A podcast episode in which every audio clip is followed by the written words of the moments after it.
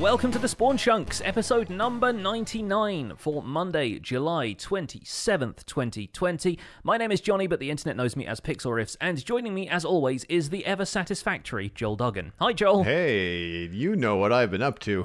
I do, I do. I've, I've seen, I've seen your Twitch notification. Yes, yeah, there was a it was a big weekend uh, this weekend. Uh, but if you want to hear more about uh, sweaty shroom lights and the housing market and maybe some D and D, you should check out the render distance. That's the pre-show conversation that we have uh, every week uh, before we record the spawn chunks, and you can get that at Patreon.com/slash the spawn chunks.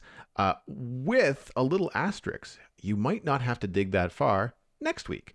Uh, what happens after episode 99? Episode 100. And we have decided that to celebrate 100 episodes, we are going to release the render distance, which is normally part of the Patreon support rewards, to the public. So next week on the Spawn Chunks, you'll notice it'll be a lot longer uh, and have a very informal beginning. Uh, it's a really casual chat in the render distance before we start the show. Uh, a little bit of behind the scenes, uh, you know, as we get ready for the show and talk with the live chat uh, in our Discord, and then we'll release that to the public. So if you find that interesting, keep an eye on this space or the render distance next week, uh, included uh, with the spawn chunks. Basically, the way that it looks, it's like a podcast sandwich. You've got the render distance for 10 or 15 minutes, then you've got the traditional spawn chunks that you've been listening to for 100 episodes, and then you've got the render distance outside uh, post show uh, at the end. And it's just, it's a lot of fun. I think you'll enjoy it. I, Uh, I expect a lot of our conversation next week will just be turning to what it's been like to have 100 episodes of a podcast. And nor normally, you know, we, we generally chat about whatever's going on in our lives and like whatever we've been up to, other hobbies, that kind of stuff. And, and sometimes we get a couple of prompts here and there from from the Discord chat. But I think it, it is largely next week going to be like, well, hey, this is a celebration now instead of just doing the regular show, which will be part of it, obviously. Yeah. But I think it's going to be nice to uh, chat about that outside of the context of, well, we're here to talk about Minecraft. So excited to release that to everybody for once so you guys can get a peek behind the scenes at what it's like to be a patron of the show. Speaking of Minecraft, what have you been up to this week, man? This week, I have done a lot of stuff in the Nether, as you might expect from the Nether update. Uh, the most recent thing I've been doing is taking over and restoring a treasure room bastion. Um, and that was something we talked about a little bit when the bastions came out, and we realized they were going to be these remnants, these ruins left behind in the nether and i thought that's going to be a fun project at some point to just restore one of those build all the pathways back up made of blackstone take out all of the basalt and areas where it's supposed to have been crumbled down and try and arrange it into a more substantial structure. So that's what I decided to do. I'm doing a bit of interior decoration of it as well, moving in some nether wart blocks that I'm using as carpet and a bit of the crimson wood as accent colors and things like that here and there. Actually, discovering some really interesting building tips. For example, did you know that walls are transparent and will let light through?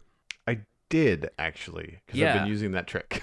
yes, and, and it's a very good one because you can now create areas that are, you know, three by three of wall that glows from the opposite side, or at mm-hmm. least maybe if not visibly glowing, then it's at least letting light through so that you block mob spawns in the surrounding area. And that turns out to be very useful when you're doing interiors, especially if you've got thick enough walls that you can just spam torches behind there and then put up these half block partitions that walls are now because they all connect and you don't have gaps in them.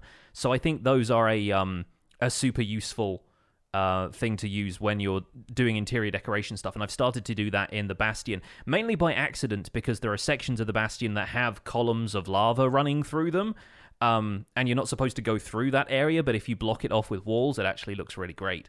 Um, so I've been picking up a couple of tips like that.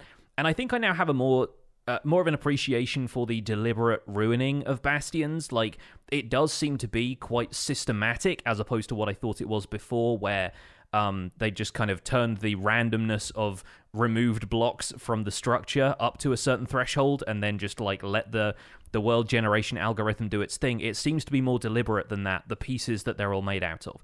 And so that's quite impressive to me now, what they've done. And it does look really cool once you've restored it once you take out all of the the stuff that looks quote unquote messy and it feels like more of an organized structure you still have to work with blackstone bricks being everywhere but in the context of the nether and the color harmony to you know pull a, a phrase from your lexicon the color harmony that mm-hmm. those blocks have with the blocks of the nether around them they feel a lot more at home there So I'm starting to feel a lot more at home there. I'm having quite a lot of fun.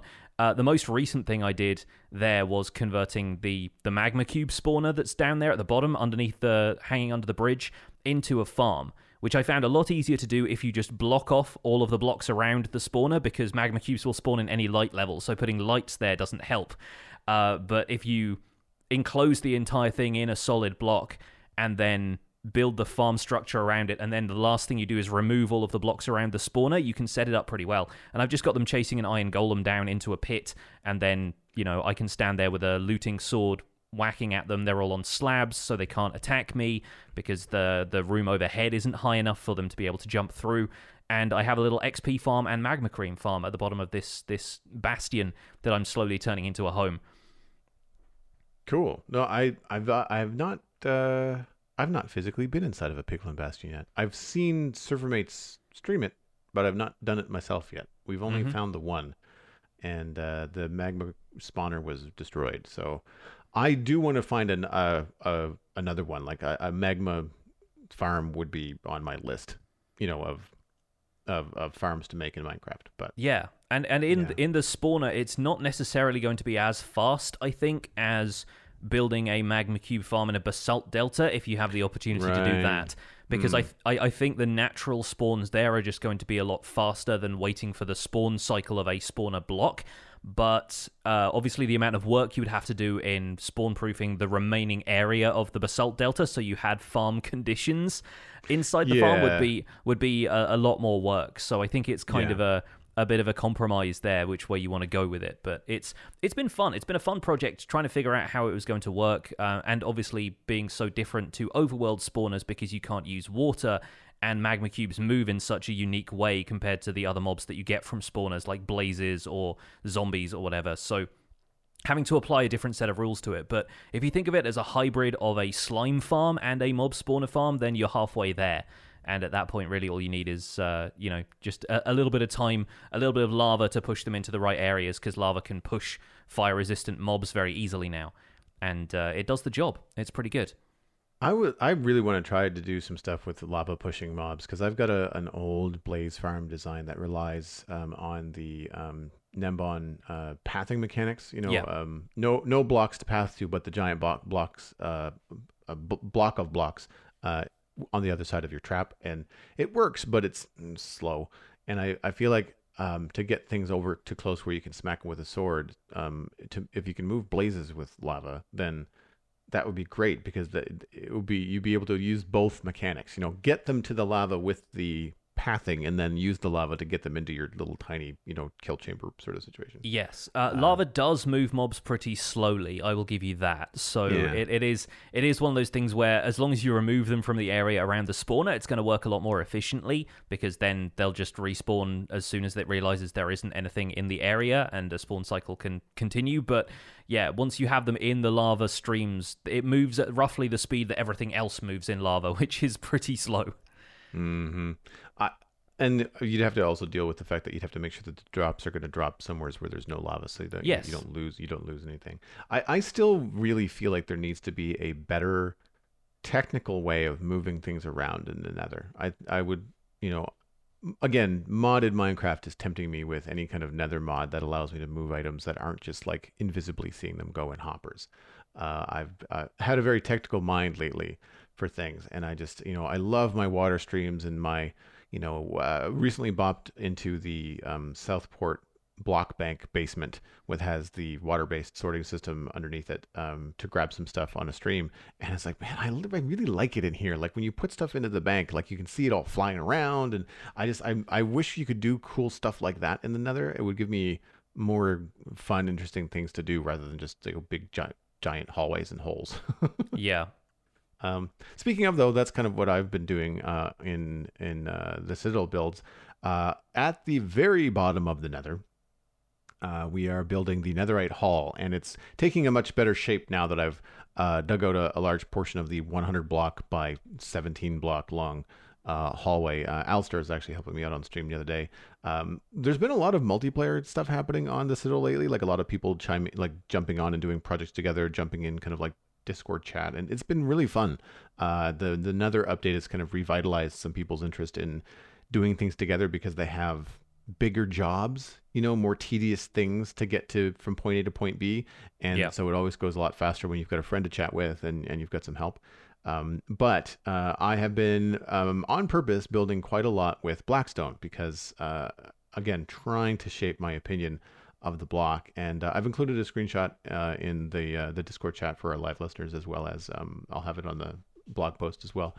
And uh, I'm pretty happy with it. Now, big asterisks. I'm this is a dark build. Like the the light currently is is got torches there, but those are not going to be there. It's going to be mostly lit from magma blocks and maybe a couple of lava streams in the walls.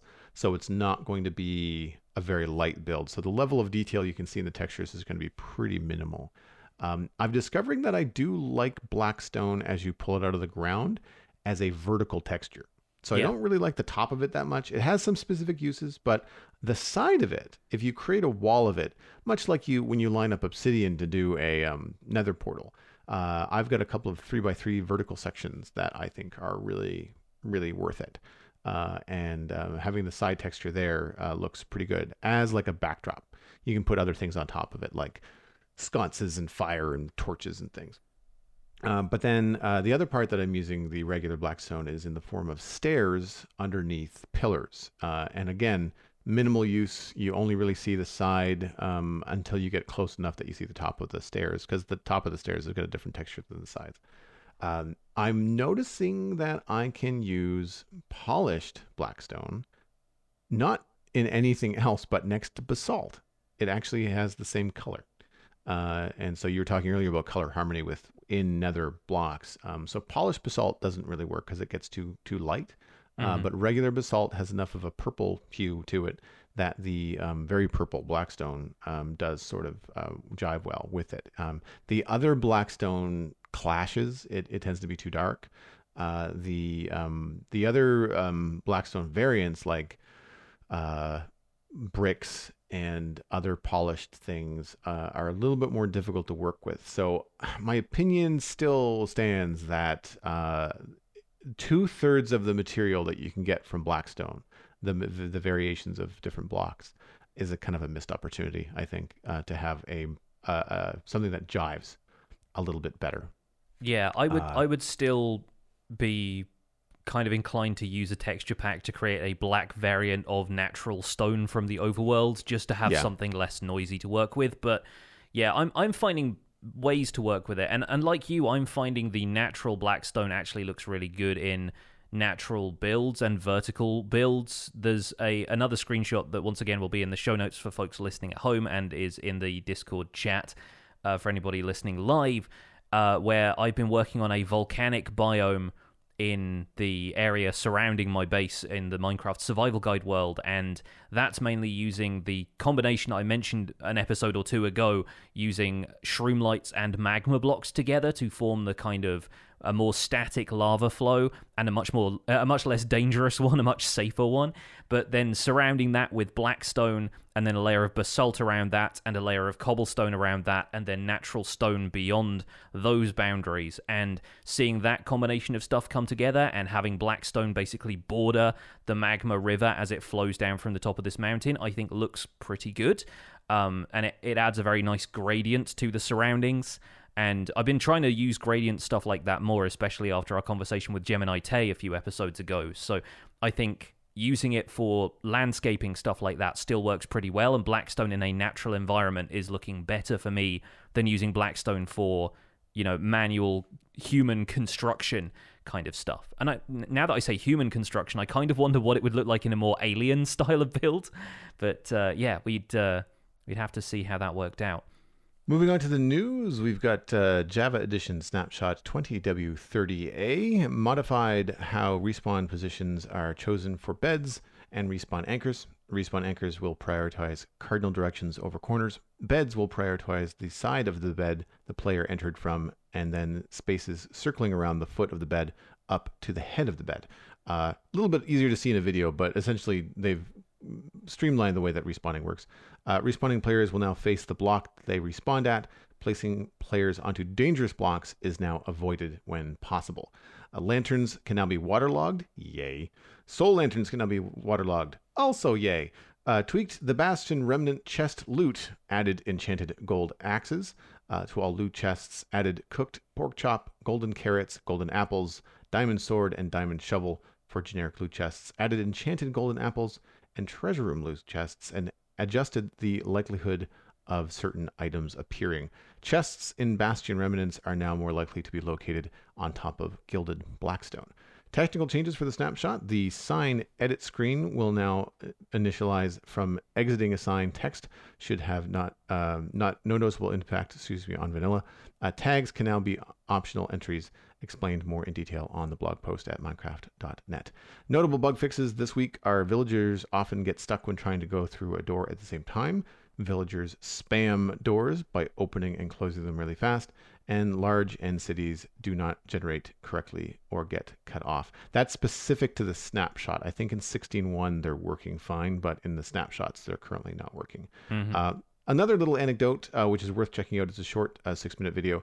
Dev Diaries number two. I'm not sure what number, where number one went. I think number one might be counted as the trailer. Number um, one was about Minecraft Earth, if I remember correctly. So it's not just oh. about Minecraft Java development or Bedrock development. It's kind of about developing Minecraft as a a, a whole category of products at this stage. But yeah, so, that was the Minecraft yeah, Earth one no apparent order to them, and their YouTube algorithm, even when I went to the Minecraft website, or Minecraft YouTube channel didn't show me episode number one. So, man, uh, a little bit confusing. However, I did enjoy the Dev Diaries number two, which involved uh, talking about the Nether Sound, uh, which was very, very cool. I would highly recommend people check that out. Uh, always cool to see behind the scenes.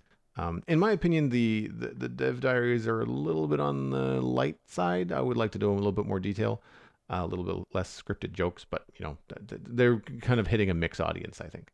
Yeah, I, th- I think they're aiming it towards younger kids, and the same is true of the trailer that they had for um, how we make Minecraft, which was another thing that we didn't cover last week, but it came out roughly last week sometime, uh, where they are planning on making more of a a documentary style look at how Minecraft is made, but it follows the format of the 10 things you didn't know about Minecraft videos, where it's a little bit kind of jokey in its presentation. Uh, I think the subtitle for the series was something like "A Detailed Guide on How to Rip Us Off" or something like that, which yeah, yeah, shows yeah. they they've got a sense of humor about it, and it's it's kind of aimed, like you said, at a mixed audience. It's meant to uh, appeal to everybody from younger players who probably don't care all that much about like the the coding side of things and the intricate sort of decision making and the reasoning behind some of this stuff to more adult players and people who have a bit more interest in the why of things rather than the how of things. Um, is going to be it's going to be interesting to see what that turns out like in the end because the trailer seems to be taking a very light-hearted approach to it but I'd like to see how how serious and in-depth they get about all of it and how it differs from this dev diaries approach that they've already been taking yeah I, I really enjoyed the Minecraft dungeons uh, behind the scenes. So yeah yeah I, am looking I'm looking forward to more. I thought those were uh, were a super interesting insight into the the process of making that game, and it, it, being an interesting kind of look at an individual Minecraft product as opposed to yeah Minecraft as a, a whole phenomenon as it is right now. Uh, mm-hmm. Uh, let, us talk about this Java Edition snapshot though. I expect some of these features, if they're not making it into Bedrock Edition beta, will probably just come out in the next numbered release for Bedrock Edition as well. Um, we've got stuff like uh, bed respawn positions being more accurate. I think that's a good change. It makes things a little bit more consistent and logical for the player. And I feel like a lot of the bug fixes lately have been focused on making things a bit more intuitive. Would you agree with that? I agree. Yeah, I, I think that um, while it's not a terribly quote unquote exciting change in the snapshot, I think that they are not only just making things more consistent, but then also documenting them like yeah. give, giving them specific parameters um, for one just basic player expectation and even if you don't make a note of where you spawn or how you spawn it's just going to feel more consistent i think as a player. You might not realize it's happening but you're going to notice it um, in terms of just like a, a, a, feel oh this happened last time. I'm in the same spot facing the same way etc um, i think that it will have more implications that i'm not really in tune with for things like map makers and minigame designers.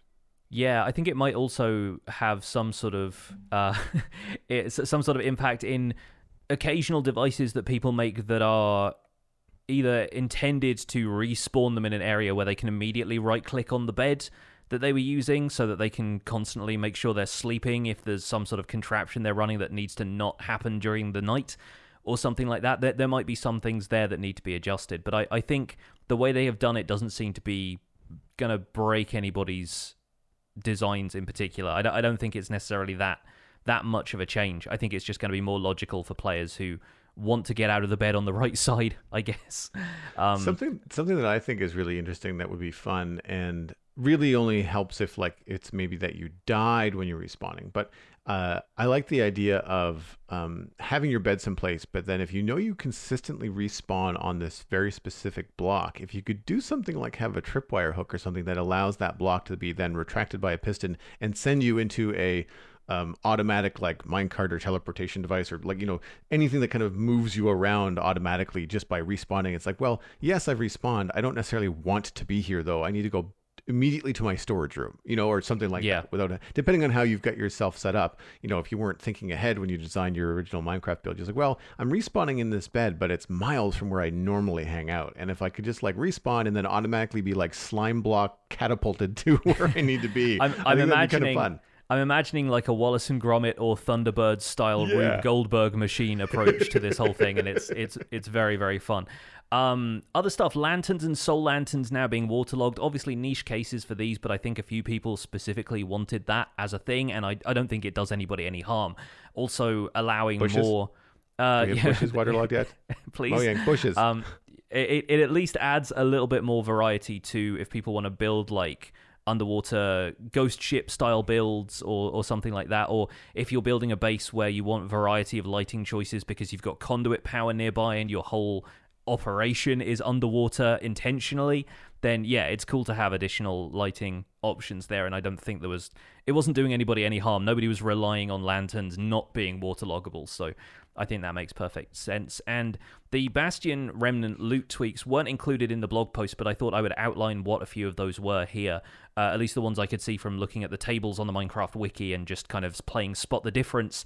Um, and the likelihood of certain items appearing uh, in the loot chest is, I think, an adjustment to ancient debris being slightly more available from loot chests and bastions, which kind of ties in a little bit to a discussion I want to have later in this episode about mm. loot chests and how to make them a little bit more worthwhile because it's still very rare that you end up getting something you want from a loot chest and with the structures being a little bit few and far between you said you'd only found one bastion so far yeah after yep. a month a month or so of the nether update i think it's it's kind of interesting seeing how that loot is balanced versus its actual desirability, uh, which could be interesting. But now there's also the likelihood of getting enchanted golden apples in those treasure room loot chests, which makes sense because they're another golden item that the piglins would probably want, and it also means more of a chance of getting those in general now that they are only available as loot and they aren't a- able to be crafted in more recent versions of Minecraft. So I think that makes a lot of more sense. Uh, the big change I really feel like from this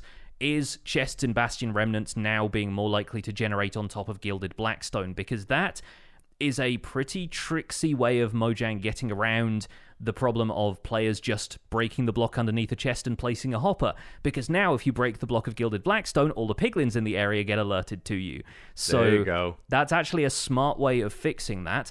There are still ways around it, of course. A lot of people have said, well, just push the Blackstone block with a piston and stuff. Yes, but that is still, once again, encouraging players to take a slightly more inventive approach and forcing them to carry more stuff with them if they want to raid the Bastion successfully. Um, you could also maybe add another chest onto the side of a single chest, and if that goes over a block that you can break, then you can add a hopper to that one, double up on the chests. But then if you break that chest down again, that's when the piglins are going to get alerted again. So you have to prepare in advance a little bit more than you did previously, and I think it's it's kind of cool that they are taking that approach to it. I died to a piglin on stream. I think. Uh, I think it was on stream. Uh, and uh, I was wearing my gold helmet. I wasn't opening chests, and they got mad at me. I was like, "What's going on?" And I realized that uh, now, having this conversation, I mined gold nether ore, not yes. gilded blackstone. I didn't realize that mining gold from the nether outside of bastions angered them. I knew the chests did.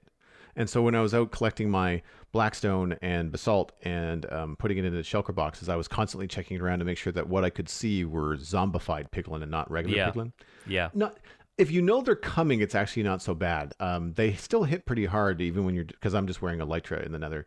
Um, but uh, when you when you do fight them, if you've got an end leveled sword, like you're fine. It's one, two hits maybe. Like they're they're no harder than a zombie in terms of in terms of that. It's when they drop in on you from above that you didn't know they were there, and they hit you first, and they get that extra hit in. Then it becomes a little bit of a tricky situation, especially because I wasn't at full health anyway.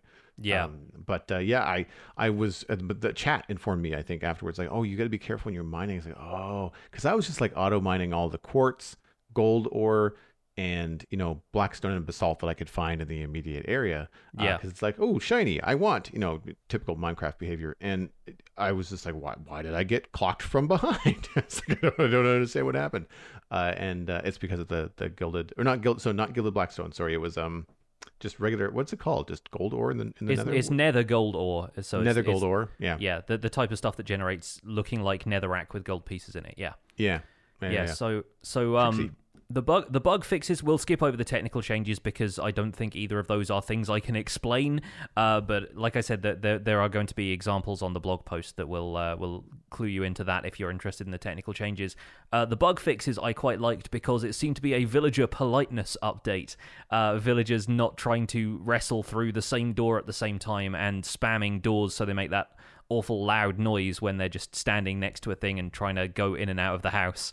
Um, I thought that was kind of funny that those two fixes lined up to make dealing with villagers a slightly more pleasant experience.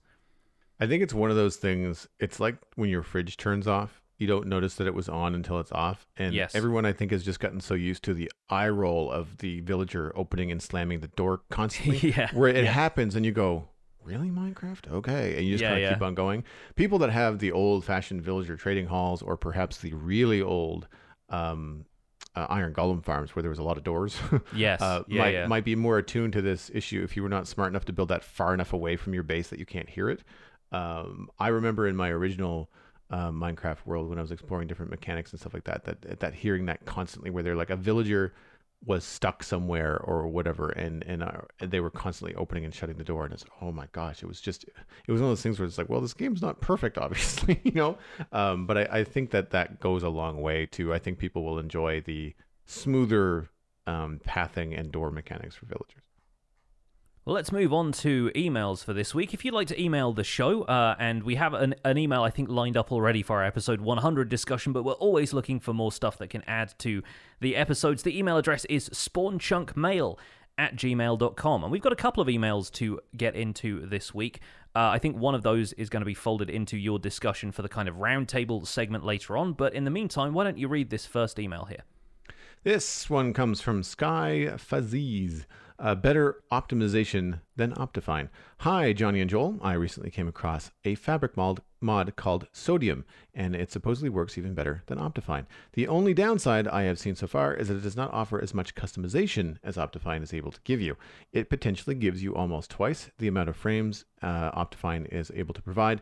That is what a render distance, uh, sorry, that is with a render distance set to 16. Vanilla gives roughly 90 for FPS. I don't know if that's true, but with Optifine uh, running, it gives you 150 FPS. But with Sodium, it's able to give you 290 FPS. A lot of numbers, um, but ultimately the message here is that it's get better performance to Sodium. Uh, and just to top it all off, you combine Sodium with a mod called Phosphor, and the chunks load incredibly fast. Just wanted to give you guys a heads up, and maybe this can help Joel play Minecraft without getting ill. Cheer- cheers from Norway, Sky. Uh, we also had an email from Oberon. I hope I'm pronouncing that right. Uh, also recommending that I try Fabric slash Sodium. Uh, and the email is a bit anecdotal. Uh, the numbers are a, a little bit based on you know really what machine you're running. Yeah, it's I going to have depend on your, yeah. your individual hardware, isn't it? Yeah. Yeah, I have some hard evidence though, uh, in just in my experience, in that uh, Optifine is currently still not finished for 16.1. The last time I checked it, uh, and I have not been able to go along with the preview version. So when I play Minecraft, I have this frame stutter we all know about, and it causes me to not be able to play Minecraft for very long. Uh, uh, it's not an enjoyable experience. So. Uh, through the recommendation of some some people that emailed in again, thank you very much. I, I decided to try out Fabric, and add some different uh, optimization things. One of the things I was trying was OptiFabric, which allows you to use Optifine within Fabric. Still couldn't use the latest preview versions. They were causing the same issues that I was experiencing. So, but preview version 2 for 16.1 seemed to be the best. Not perfect, but it was getting me where I wanted to be in terms of removing my frame stutter and making things a little bit easier on the eyes. However, this weekend, I did two sizable Minecraft streams running Fabric without Optifine. Optifine and OptiFabric have been discontinued for Fabric compatibility. You can no longer use Optifine with Fabric unless someone picks up the mantle of the OptiFabric um, mod. I am, however, running three performance based mods uh, sodium, lithium, and phosphor. Sodium replaces Optifine, quote unquote. Uh, the details on, on the uh, CurseForge uh, website basically talk about frame performance. Frame stutter reduction is like the second point of the things that it does. And I'm telling you, it does, it works. Uh, lithium is for things like physics in the game, mob AI, and block tracking. So think like you have a lot of redstone farms, a lot of items. And then phosphor is specifically for lighting. So I'm running all three.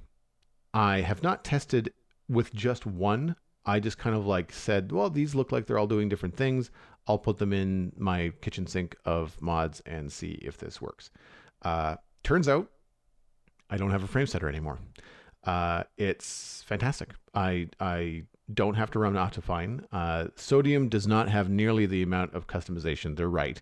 It's like fog on off. There's no fog distance setting. Mm-hmm. Yeah. Uh, there is um, very little in terms of animation customization, that kind of thing. However, uh, I normally hover around like 60 FPS, give or take, um, because of the way that the system is working. I never saw it dip below 75. Uh, I wasn't checking. I was just kind of going on player experience and whether or not I was getting a headache within 20 minutes. And uh, I felt that it was pretty smooth. And I'm in a netherrack cave. Like I could basically not pick a worse place to try and stream for the weekend. So I kind of stress tested it both in location uh, and and what I was doing. And um, I thought it was great. Um, I I would encourage people to try it. Like download fabric and and try some of these mods yourself rather than relying on anecdotal youtube you know reports because everybody's going to have a different machine especially people that are creating videos you know on youtube. They generally have a beefier computer than the average person. Mm-hmm. so I, I think that trying fabric especially if you're on an older system it might end up working out good for you. Um, i do have some quality of life uh, mods in there which are really nice. Um, Optifine, of course, a lot of people, especially content creators, like the zoom function. Uh, Logical Geek Boy, who's been on the show before, uh, has Logical Zoom, a uh, plugin for Fabric, uh, sorry, a, a, mod for Fabric that basically just does one thing: it gives you the zoom. mm-hmm. It's the same. It's the same hotkey.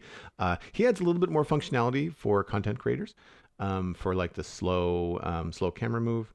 Um, I'm also using the Shulker Box tooltip, which uh, Azumovoid has talked about on his channel before.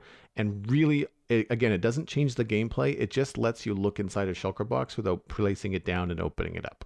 Uh, and when you're endgame Minecraft with a ender chest full of shulker boxes, and you need to know which of these three white ones is the right one, I feel like it's it's a nice little um, quality of life tweak. Um, but I'm going to be do, doing further testing uh, I do notice that with the phosphor lighting, Minecraft looks a little bit different, and I don't know if it's better or worse. It just feels smoother, which could be just you know the way that Minecraft should be lit. I don't know, um, but uh, I am going to try reducing the mods and seeing if any one mod is really changing the way that the game is working for me. Uh, I've got a funny feeling that sodium is the one that is more than likely causing the best kind of performance uptick. Um, I don't know if lithium and sodium are conflicting. They the nice thing about these mods for fabric is that rather than being a kitchen sink, they tend to focus on one thing. So sodium is like performance based. Lithium is more like in-game stuff like block tracking and mob AI and then phosphor is just lighting. And phosphor kind of goes out of their way in their description to say like we don't do anything else. We just mess with lighting. So if lighting is your issue, this is the mod that you should try.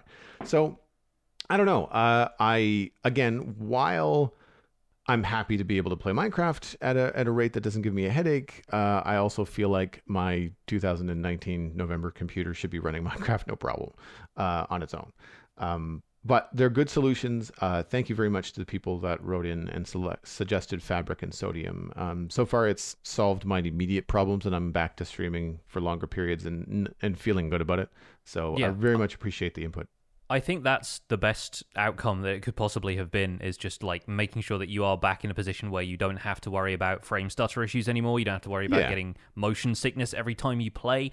And it's always interesting when new versions of stuff like this comes out when new optimization mods come out because you must im- you have to imagine that they are compromising something somewhere otherwise you expect that the Java development team, talented programmers that they are, might be able to implement something like this themselves, and you wonder why they haven't. And so I do wonder what aspects of Minecraft it has to compromise, or quite how those optimizations are being made in ways that they haven't been already. But I don't know very much about development in general, and I don't know what the Java team has priority over and what you know they're they're leaving open for the future by leaving some of this code maybe less optimized than it could potentially be through community effort.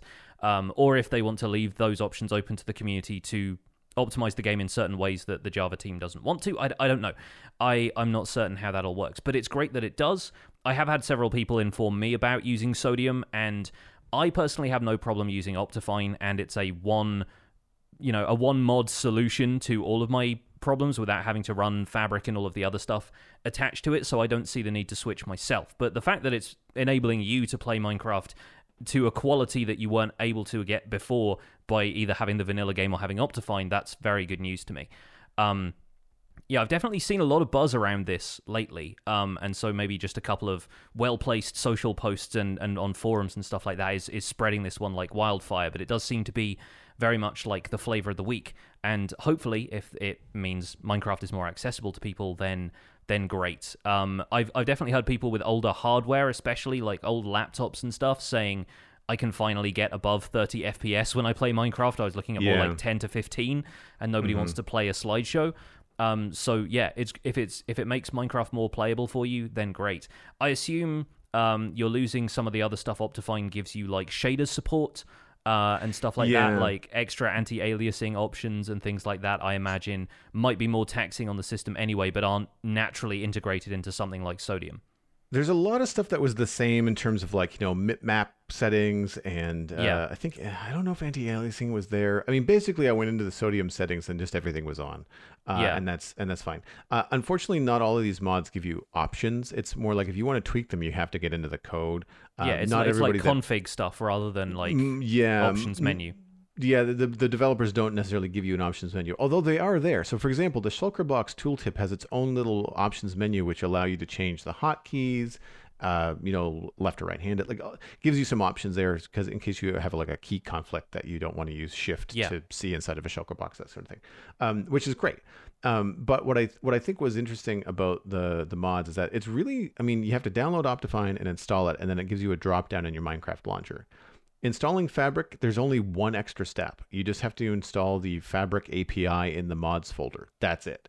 Uh, and then anything you just you wanted to ins- quote unquote install, all you do is drag the mod file into the mod folder. And so it's not more complicated than than Optifine, which is good.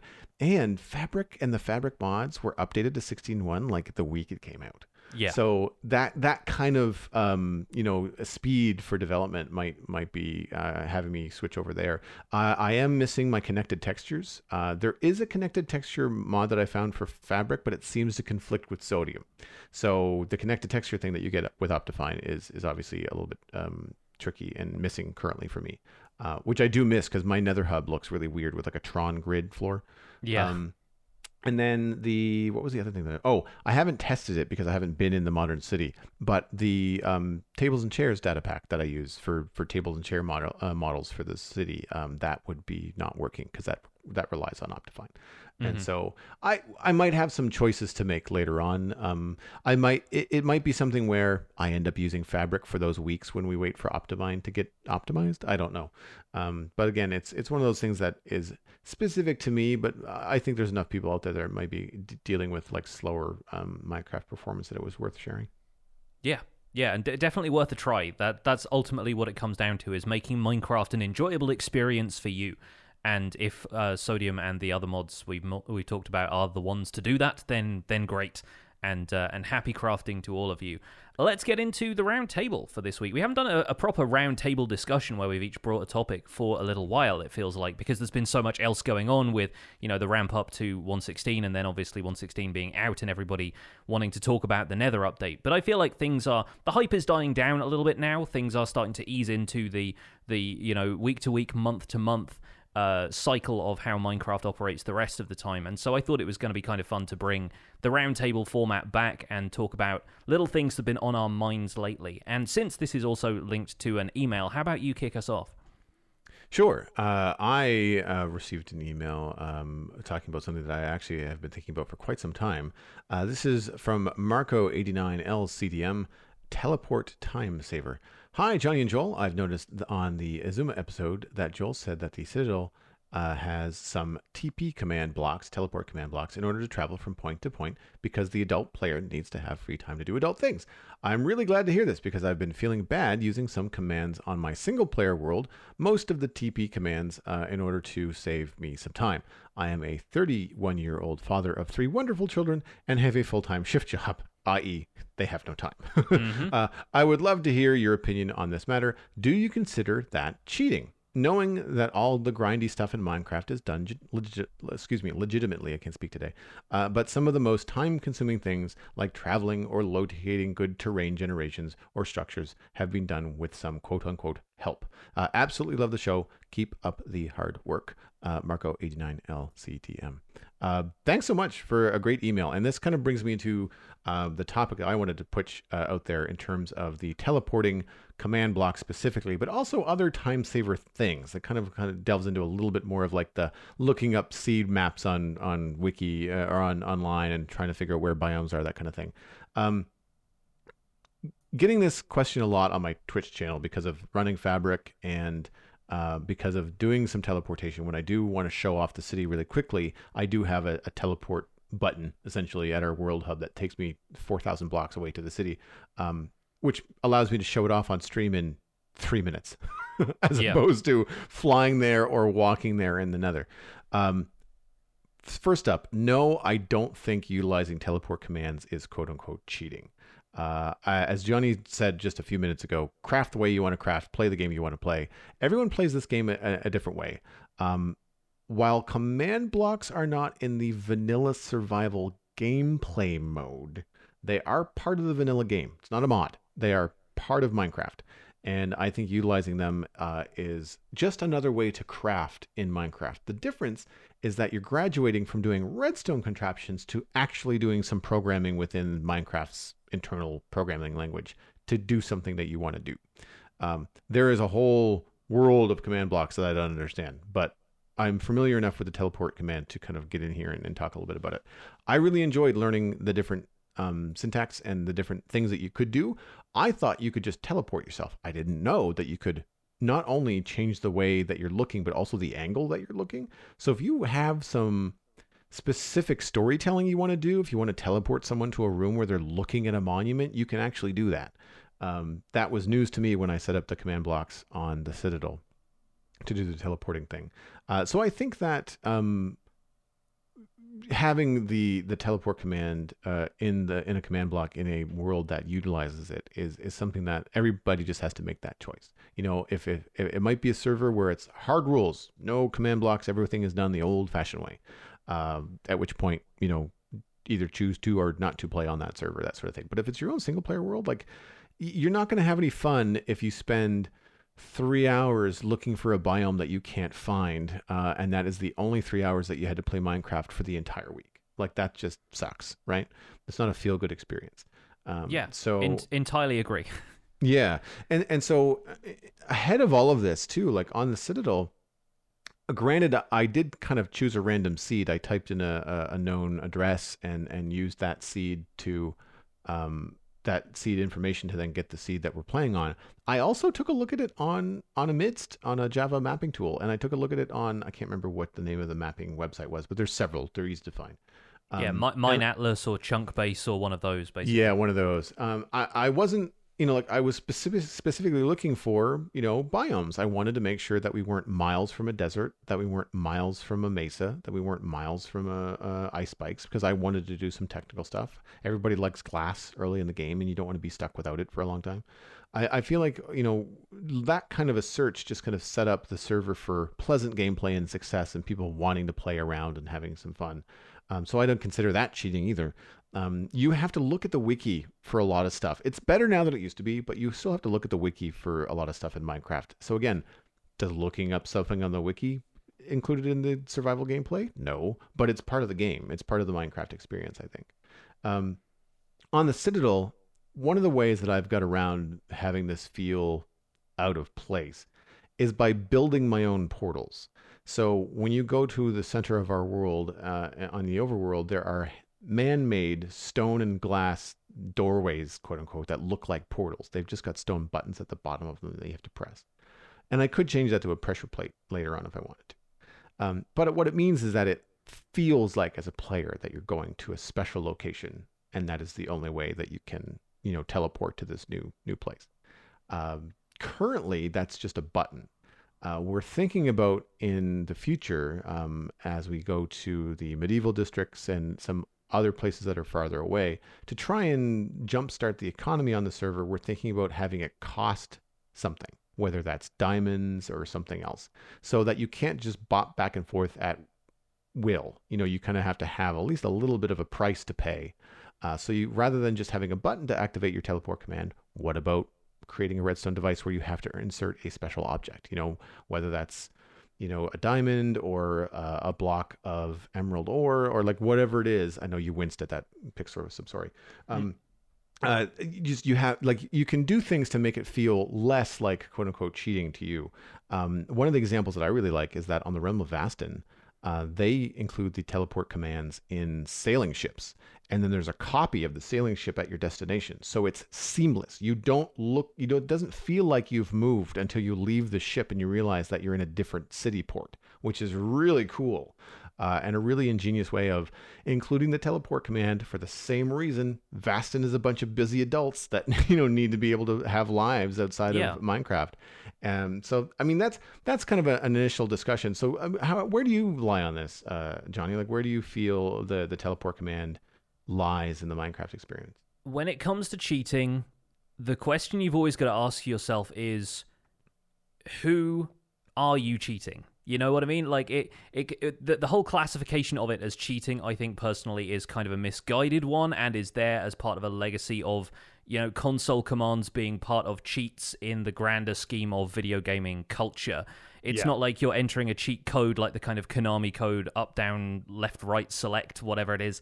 You know, I, I think I think the way you've got to you've got to look at cheating from the perspective of like who is being disadvantaged here? Who are you cheating out of something if you are doing this? And like uh, at what point do you weigh that up I, I think especially when it comes to you know having to spend time with your kids and at your job and then having a fun minecraft experience on top of that I think, in a way, if you were to spend the amount of time it took to go from place to place instead of teleporting, you are then cheating yourself out of time spent with your kids.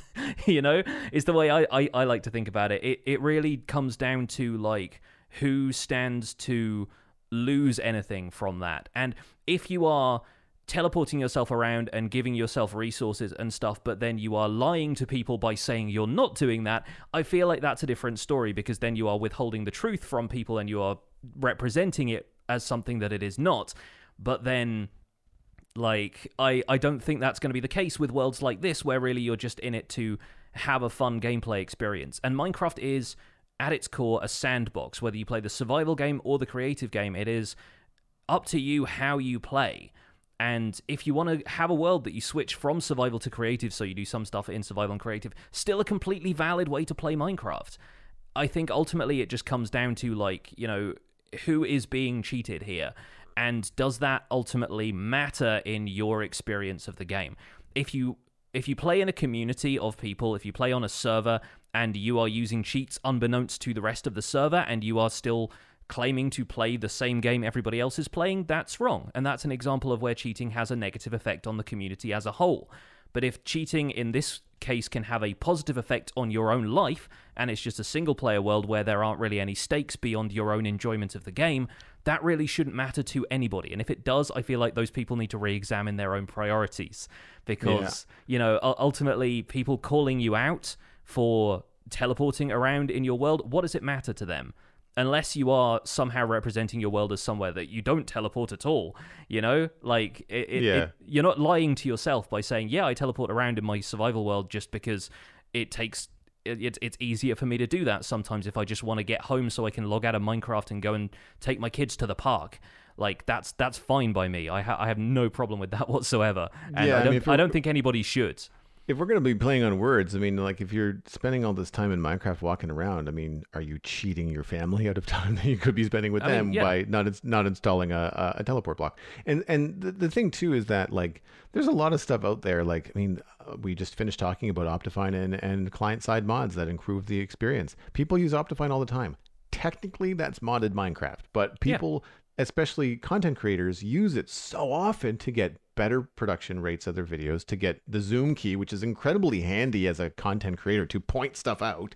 Uh, people just accept it as like that's just normal. Uh, to the point where people install minecraft and they go how come i can't zoom? And then somebody is like oh that's that's not part of the game. You have to install that separately. You know like it just people just assume that it's all part of the experience. Um, i really feel like they they should change the allow cheats button text. They've done so much text changes and menu changes lately, and they just won't change that allow cheats button to like allow commands button. Yeah. I think it just it creates a whole other context and and just emotional experience of calling it do you use commands or not versus do you cheat or not. I think that's a very different um, in the English language that has two very different meanings. Um, yes.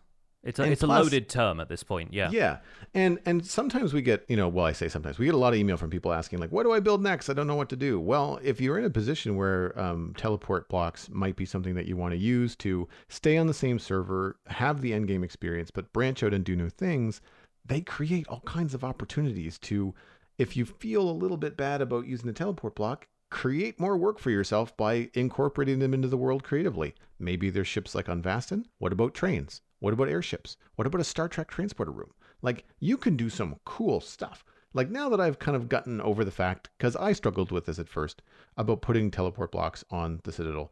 Um, when we do our sci fi section, we are putting teleport blocks everywhere because mm-hmm. that's just going to be cool. Uh, we might even try to incorporate some custom sounds. Maybe not Star Trekky stuff because it's probably copyrighted, but like, we might have some cool sci fi teleport zoom noise that allows us to go and and teleport. Uh, you can create really cool things. One of the things that I was thinking about was creating a maybe like a drop shaft somewhere on the server doesn't matter under the ocean somewhere and instead of just teleporting yourself from point a to point b teleport yourself to the top of the drop shaft have you drop through what appears to be time and space like a uh, Rainbow Bridge from Thor, like when they use the the the Rainbow Bridge, the Bifrost, um, yeah, the yeah. Bifrost, yeah. Um, you know, thank you. Uh, to to do something that like that kind of experience. So you have all these blinky lights that flash by, and then when you hit the bottom, or you know you teleport through whatever, you can you can um, have that experience of going to the next place and it's all creative. It just makes more stuff for you to do and more stuff for you to create in, in Minecraft. And I, I think that opens up a world of, of good. Also, remember, fast travel has been in video games forever. Yeah. Uh, you very often have to unlock it. Like, usually you have to walk the distance first, but then after you're there, you can unlock a flight path or a fast travel node, or depending on the game. A really good example is World of Warcraft. I used to love walking around World of Warcraft at first. and then and then I enjoyed being able to go up and get coffee when I was flying on a griffin from halfway across the continent. And so, you know, that kind of stuff I think uh, is has been part of games for a long time. So don't don't beat your up yourself up about it. Definitely, definitely, hard agree. So what uh, what topic do you have to the table this week? This week, I'm going to talk about loot chests. And we talked a little bit about loot being rebalanced in uh, this week's snapshot. And I I have a pitch for you more than a discussion topic. I want to talk about how to add value to loot chests. With the problem being that loot chests, in, in terms of what you get from them, their value decreases over time. Uh, there are very few few things in Minecraft that can only be obtained in one way, and so players often have easier or more reliable ways to find the stuff that you acquire from loot chests. And obviously, if you're just starting out, uh, if you're you know in early game still, loot chests can be a huge boon to you if you find the right stuff. If you find some diamonds when you're exploring your first Nether fortress, that's some diamonds that you didn't have before in the Nether survival experience I had, I relied on loot from bastions to be able to get diamond anything in the first place, and so that stuff can be incredibly useful. But over time, by the time you're at endgame, there are very few things left which hold genuine value, and there is less uh, desire to go exploring. Ancient debris and netherite are an example of one thing which is possible to get through loot chests, which still has value to players right now. Uh, but your chances of finding it as loot, even though they have been boosted slightly in the latest snapshot, are still slim enough that the thrill of raiding those loot structures doesn't necessarily balance out the effort required when you could just go mining below lava lakes, and if you're careful, then you can acquire vastly more ancient debris than you ever would raiding structures. You might have slightly less fun, or it might just be, you know, a, a quick dash in, dash out on any bastions that you find. You might find that gets as repetitive as mining after a while. I don't think it balances out the effort required. The other thing being elytra, which is, of course, immensely valuable, only obtained through uh, going out and getting raiding End City ships, uh, but can be lost.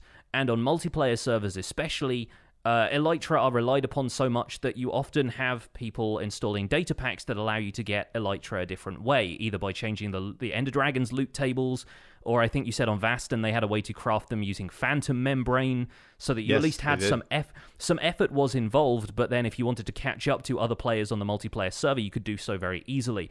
You also have people resetting the end, which there isn't a way to do in game, so you have to edit the world files in order to make sure that Elytra is accessible to everyone. Um, and so that presents the other problem of something being scarce enough and losable enough that you end up with, um, you know, a, a bit of an imbalance there as well. And I've come up with a solution which might be a little controversial and some people might not care about, but I think is an interesting way of making sure loot chests are going to be kind of fun for people to go out and get, regardless of what stage they are in the game. And the solution, to my mind, is cosmetic items. Uh, this is the kind of stuff that you know you see people still putting in microtransactions in free-to-play games so that they can buy cosmetic stuff, right? Cosmetic stuff still holds this kind of inherent value because it allows you to be a bit more unique. And one, when you are at endgame, or even when you're first starting out the game, the elements of Minecraft that allow you to be unique, i.e., your player skin, quickly gets covered up by armor that always looks the same. So I think cosmetic items which affect your armor, your tools, your elytra, stuff like that could actually be kind of awesome. And it, this goes beyond the kind of stuff they're currently doing with the Bedrock Edition character creator because the character creator gives you options to change your skin, but once again, that stuff gets covered up by armor as you play. And I feel like cosmetic items ultimately are desirable at every level of gameplay because they do not affect gameplay at all. So it's not the kind of thing that it is necessary for you to get any other way by going mining for it or whatever because you're not necessarily going to need it as such. But then when you find it in a loot chest, you know, you can call them loot boxes at this point if we want to draw the microtransaction route, but it's I think it's kind of fun to find stuff like that. The examples I'm going to use inspired by two things, uh, the Quark mod by Vazkii and Minecraft Dungeons. Now, Minecraft Dungeons, as we're aware at this point, has a whole bunch of different sets of armor, all of which look very unique, and they're all quite in world feeling for Minecraft. You have like a thief set of armor that has like a more of a robe style thing with a hood, and there's a unique variant of that one that has a spider head on it that looks super cool. You've got full plate armor, you've got more archery based armor, stuff like that. I would absolutely love there to be cosmetic items which are not necessarily part of a texture pack that are like in world things that you can go out and find, which you can then add to some sort of cosmetic menu and change the way your armor looks. And I think that could allow players to customize themselves in ways that the skin creator doesn't really allow for once you're using uh, custom armor. And yes, could be done with a texture pack, but then it's something that if it's in game, if it's baked into the system, then everyone will be able to see it, and it'll allow you to feel more unique in those situations. Giving players an incentive to raid structures looking for items like this to looking to maybe complete the full set of something if it affects each piece of armor individually, uh, I think would be a really fun challenge. On the flip side, looking at the example from Quark, uh, Quark has this thing with runes where you find colored runes occasionally in loot chests. They're quite rare. I'm not sure exactly what chests you find them in or if it's just a random scattering, but that allows you to change the uh, glint color of the enchantment glow. Uh, so it, it goes through the entire spectrum of available Minecraft colors, the 16 colors that you get. So if you want a fire aspect sword that glows orange, if you find an orange rune, you can have that. 1000% yes. Especially right now with netherite armor, I think being kind of covered up by the purple glow that you have, I really feel like you could add a lot to the game if you could customize the enchantment color from within the game itself. And I think ultimately that lends a little bit more desirability to loot chests at all stages of the game because you end up with a library of cosmetic items that maybe you could add to some sort of customization menu so that once you've collected them once, you don't have to worry about losing the item itself. You just end up being able to swap those in and out at will. Or alternatively, maybe you end up with that being a very special, unique piece of armor to you and it just adds value. And if you lose it, it becomes all the more disappointing or all the more kind of frustrating, but that adds to the emotional experience you're having of the game. Um, I know some people aren't going to care about cosmetic items; they're going to find that kind of thing doesn't appeal to them. But I feel like the the option is there, and the kind of stuff that I'm seeing in Minecraft Dungeons, where you can really kind of customize your player, is really appealing to me at this point. So I'd like to know if people uh, think the same. How about you, Joel? What what do you think about the idea of adding cosmetic items to loot? I really like the idea of bringing over like examples from Minecraft Dungeons, especially because with them when we talked about earlier about Minecraft like as a whole, you know how Mo, Mojang is talking about Minecraft as a whole in these dev videos. It would be really cool to see unique armor items. Uh, I I've been messing around with my own textures for armor for a long time, but I run into that same problem. I then have to make sure everybody else on the server has access to that that um, texture pack when it's done, you know, and and that everybody likes it. You know, like I I wonder if there could be something done with a data pack? Because I know the data packs can affect loot tables, right? Yeah. So the combination of a data pack and and a custom texture pack might be able to give you some variations on armor. I know it works with blocks for variations, but I don't know how that works with armor. Um, I I've been wanting something like you know different armor for a long time, uh, especially uh, with the geometry of it. Like I feel like just the color change is not enough. Like it'd be nice if you have like you mentioned um, like a full plate armor face mask from Dungeons. Um, that would be awesome. Like, I mean, because then you could totally hide your face. You know, you could, if you wanted to, you could have like this mask on, and I feel like it could be, um, could be cool in that way. I um, there was something that I was talking about either on stream or on this show a long time ago about like having enchanted armor. Like, um, not only uh, could these cosmetic things be be cool looking, but they could also have like fire aspects. Um, and what happens to your armor if you equip all five pieces or uh, five? No, four pieces uh, of fire resistant armor. Like, does it look different when you have a full set? You know, yeah, um, that could be, you know, like, or um, again, um, we have um, you know different game modes to consider, like um, PvP. You know, in survival, sure, having cosmetic stuff is fun, but in PvP, having uh, I don't know a swiftness helmet or swiftness boots that very clearly have the model of a wing on the side of them. If you're chasing someone, you can be visually you can go, oh, they have swiftness on their boots, and, and that informs you, the player, what you're dealing with in a PvP situation.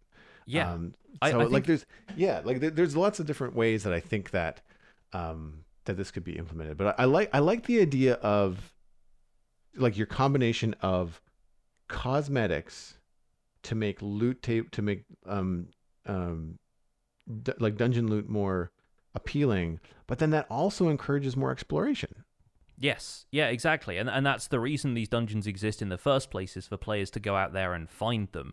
I think there is something to be said for a collectability aspect of it, which you find on servers which have the more mob heads data pack as an example. Like going out and finding all of those becomes a fun challenge. They're cosmetic, you're not really going to use them for all that much. You might use them to label chests and things like that, but it's going to give players another collect 'em up kind of aspect to the game which I think seems kind of cool. And I think it might already be possible to do stuff like this with Optifine because I think, like we were saying earlier, there are certain data packs that allow for visual stuff to have you know synergy with Optifine. So if you have an enchantment on a certain type of armor, or if you rename armor a certain thing, then Optifine can pull a texture from files in your resource pack that you can then load into the game, and maybe some more exaggerated and interesting block models can be used there. But having it in the vanilla game, while it might add a little bit of bulk to the vanilla game, just adds that layer of customizability that might be what Minecraft is missing for some people.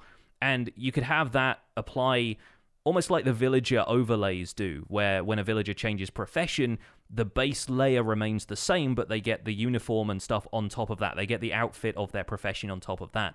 The same could go for the textures of you know your leather through netherite helmets. You know it can all be the same block model but then have different stuff added to it. Maybe you know glowing lines could overlay on top of it or something like that. And it, it could it could feel just customizable enough that you end up with something that looks unique and allows you to feel unique next to the, all of the other people wearing netherite and elytra.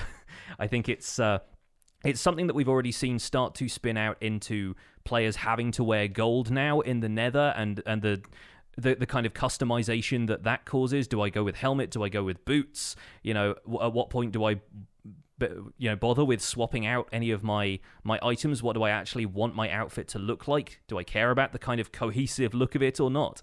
And i think adding a few more customization options like that through cosmetic items like that would be just a fun tweak, which would mean people would be more encouraged to go out and explore.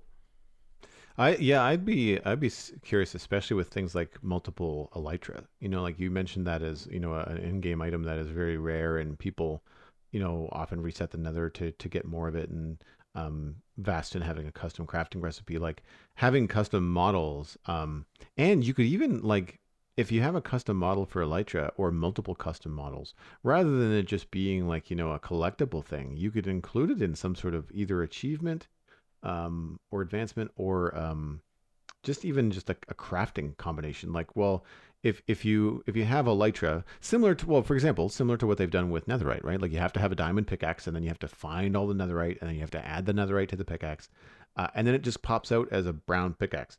Uh, it, if you were doing that, some say with like Elytra and the different combinations, like if you put, if you've managed to find Elytra and you managed to find netherite ingot, uh, and you had, I mean, one other item. I mean, pick something from Minecraft, you know, um, end rod or um, magma cream or something that's a little bit more rare, you know, to find or harder to craft early game, and you combine those to uh, on on the uh, on an, uh, a crafting bench um, to get a new Elytra doesn't change the functionality. It still works like everyone else's, except for maybe it's dragon wings. I don't know. You know, like just you could do something cool like that in game that would incentivize players to do to do more stuff and and have more of that um, collectible collectible feature. We have um, a couple of players on the Citadel have custom Elytra uh, textures. Uh, whenever I'm on Alistair's stream, I have Buzz Lightyear wings.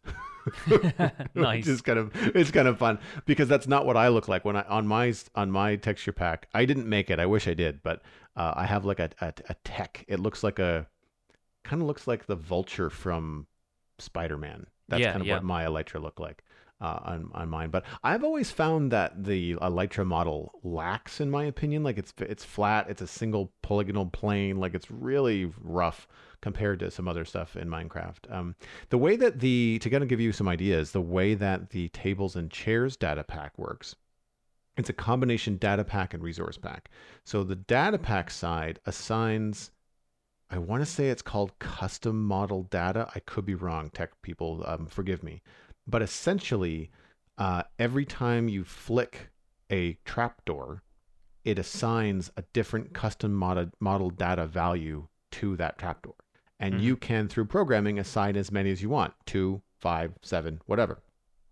And so I then went in and created the models. So uh, Chuck Chuck had already made the models. I changed them to be more simple, more vanilla like. And, and so there's like six different models, I think. But basically, you put down this trapdoor that's assigned the base texture, which is gives it a model of a table.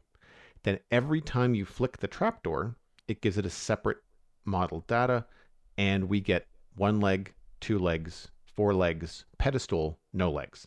Mm-hmm. And so it allows with one block you to cycle through a bunch of different things. And so if you could do that somehow, now the trapdoor is a unique block because you can interact with it.